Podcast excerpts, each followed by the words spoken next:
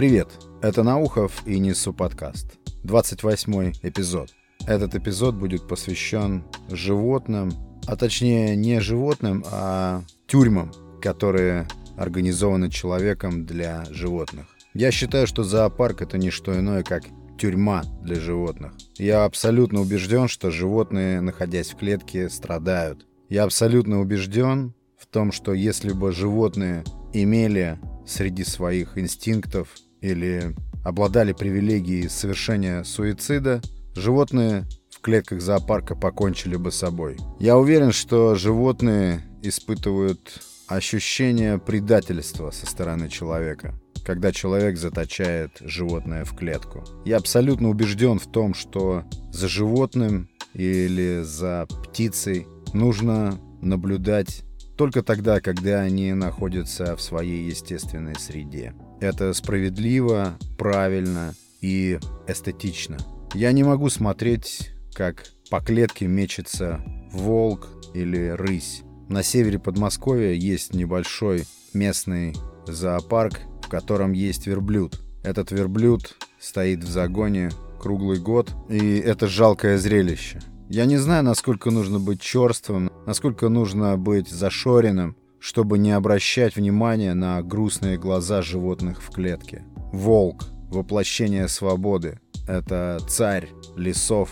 Сколько фольклора посвящено волку. Хищное, мощное, свободолюбивое животное. И зона в лесу, в которой обитает одна особь, может простираться на десятки километров. Десятки километров подконтрольной территории волка. Волк — символ свободы, воплощение свободы. Любое животное, любая птица — это воплощение свободы, свободы перемещения, свободы естественного отбора, свобода выбора территории обитания.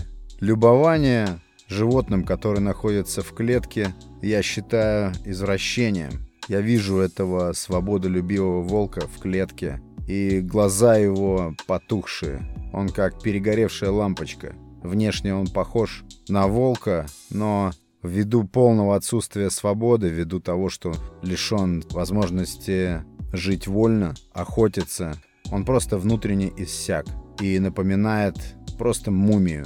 Посмотрите, какая тоска в глазах у птиц, которые находятся в клетке или находятся на цепи. Однажды я прогуливался по морской набережной и увидел мужчину. Он предлагал сфотографироваться не то с коршуном, не то с орлом. Огромная птица, мне показалось, чуть ли не метровая. Огромная хищная птица. Эта птица была прикована к ноге хозяина цепью. И птица действительно вызывала живой интерес у всех, кто проходил мимо. Я не помню, чтобы кто-то как-то активно хотел сфотографироваться, но птица точно привлекала внимание своим величием, своей именно какой-то мощью. И я посмотрел в глаза этой огромной хищной птицы, и первое, что я увидел, может быть, я хотел это увидеть, а может быть, это и действительно так. Но мне в какой-то момент стало настолько ясным, что вот этот самый коршун или орел в данный момент на этой набережной самое умное, самое мудрое существо. Такими глазами он глядел на окружающих. Этот орел совсем не создавал впечатление существа подавленного.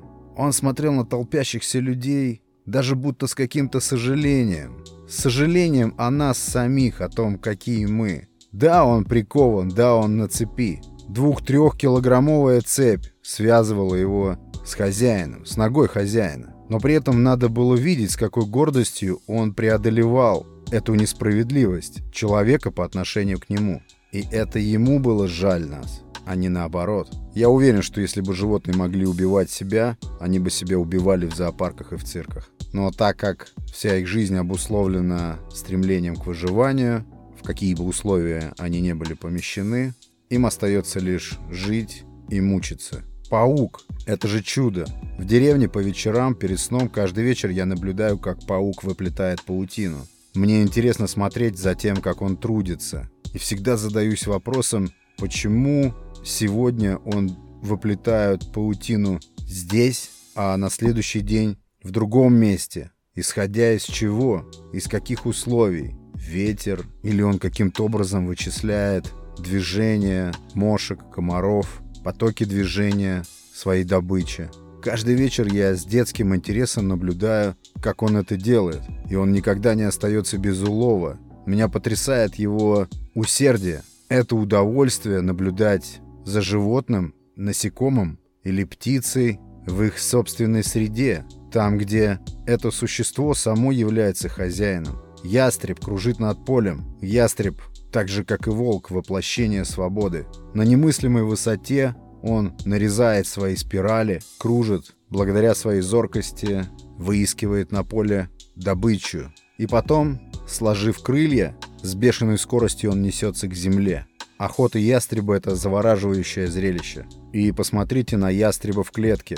Это мумия, это существо, лишенное навыков, обездушенное, заморенное, в несвободе. Такое зрелище может вызывать только горькое чувство безысходности. Или медведь в том же самом зоопарке Подмосковья. Я никогда не видел, чтобы он играл. Я никогда не видел, чтобы он каким-то образом контактировал с посетителями этого зоопарка. Он всегда лежит, спрятав морду в лапы, потому что от свободы его отделяет клетка из 30-й арматуры.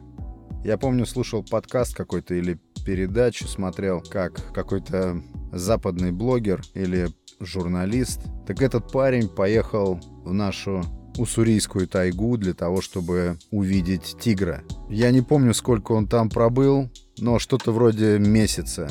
Он там вошел в команду местных егерей, жил с ними, изучал русский язык, они ему рассказывали про тигров. Интересный очень репортаж. Сутками напролет снимал места возможного появления тигров. Выслушал там кучу легенд про это священное животное тех мест. И результатом его исследования, результатом месяца или даже больше ожиданий встречи с тигром и вообще результатом всего этого проекта было то, что он просто увидел на снегу мочу тигра и был счастлив тем, что это величавое, хищное животное не дало ему себя обнаружить, но наградило его возможностью увидеть хотя бы свои следы. За животным нужно наблюдать только в среде его обитания. В остальных случаях есть великолепные профессиональные репортажи с мест их обитания, целые залежи исследований и видеоматериала в сети по любому из животных. Верблюду нечего делать в Подмосковье. Крокодилу нечего делать в климатической зоне Москвы. Зоопарк — это глобальная ошибка человечества. И мы приучаем своих детей к тому, что это познавательное, интересное, забавное зрелище смотреть на животных, находящихся в клетке. Я думаю, что если бы у любого ребенка, который посещает зоопарк, спросить, отпустил ли бы он сейчас всех животных зоопарка в одно мгновение, любой ребенок ответил бы «конечно». Конечно, отпустил бы. И отпустил бы. Потому что животное в клетке — это ненормально. Это нонсенс и извращение, к которому мы, к сожалению, привыкли. Интересный опыт я испытал, когда был в Костромской области. Там есть лосиная ферма, и интересно там вот что. Если ты решил посмотреть на лосей, то дело там организовано так, что это лоси смотрят на тебя, потому что это огромный настоящий лес с небольшим вольером для людей, желающих посмотреть на лося. Люди прибывают в этот вольер, а лоси, находясь в своей естественной среде обитания, плюс, конечно же, с этим вольером совмещена кормушка для лосей. То есть все просто. Лоси остаются в своей среде обитания, в своем родном лесу, просто приходят к кормушке и заодно показываются людям, которые находятся как бы в небольшом загоне для безопасности. То есть не лоси находятся в клетке, а человек, который желает на них посмотреть. Вот это я считаю абсолютно здравым подходом, абсолютно человечным и мудрым с нашей стороны. Мудрым и уважительным, таким настоящим подходом старшего брата, коль животных мы называем братьями нашими меньшими. Где-то на Западе делают целые национальные парки, где, опять же, люди могут появиться в среде обитания самих животных и насладиться созерцанием их в их среде обитания, наблюдать за их перемещением, за тем, как они охотятся, изучить их. Пусть не каждый может посетить эти места, но ученые делают обширные, интересные, глубокие исследования в виде фильмов для людей, которые не имеют возможности посетить эти места. И эти фильмы действительно богатый материал. Это экспертный материал, интересный и детям, и взрослым, когда мы видим, как ведут себя животные на фоне живописной среды их обитания. Это гуманно. Если даже брать здесь тот довод, что для детей полезно видеть животных, та же опять образовательная функция, то вы посмотрите на фильмы, на мультфильмы, которые адресованы именно детям. Очень часто герои этого арта — животные, которые покидают клетки, которые бегут из зоопарков, которые избавляются от неволи. Режиссеры, сценаристы, художники строят целые сценарии, целые эпопеи о том, как животные освобождаются от человека. Детям очень нравится, когда животные или птицы покидают клетки. В этот момент они испытывают экстаз, в этот момент они испытывают радость за животных, потому что нет ничего более естественного, чем животное на свободе. И наоборот, ничего более неестественного, извращенного и глубоко ошибочного в том, что мы заточаем животных в клетке. И потом ими там любуемся. Тут нет ни справедливости, ни логики, ни эстетики. Абсолютно убежден в том, что зоопарк цирк — это вообще отдельная история. Зоопарк — это тюрьма для животных, где животные постепенно гибнет, истязается внутренне и внешне и умирает в итоге в несвободе. Зоопарк — это огромный баг человечества, любование или восхищение животным, находящимся в клетке, за решеткой. Это извращение, к которому мы привыкли. В зоопарках нет ничего, связанного с заботой о животных. Зоопарк уничтожает животных, делая на этом бешеные деньги.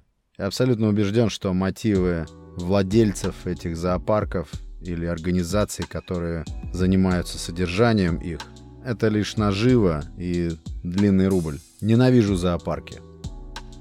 Это был Наухов и Несу подкаст. Подписывайтесь на подкаст на всех платформах, подписывайтесь ВКонтакте, на Кастбоксе, Ставьте звезды в iTunes, если вам понравилось. Пока.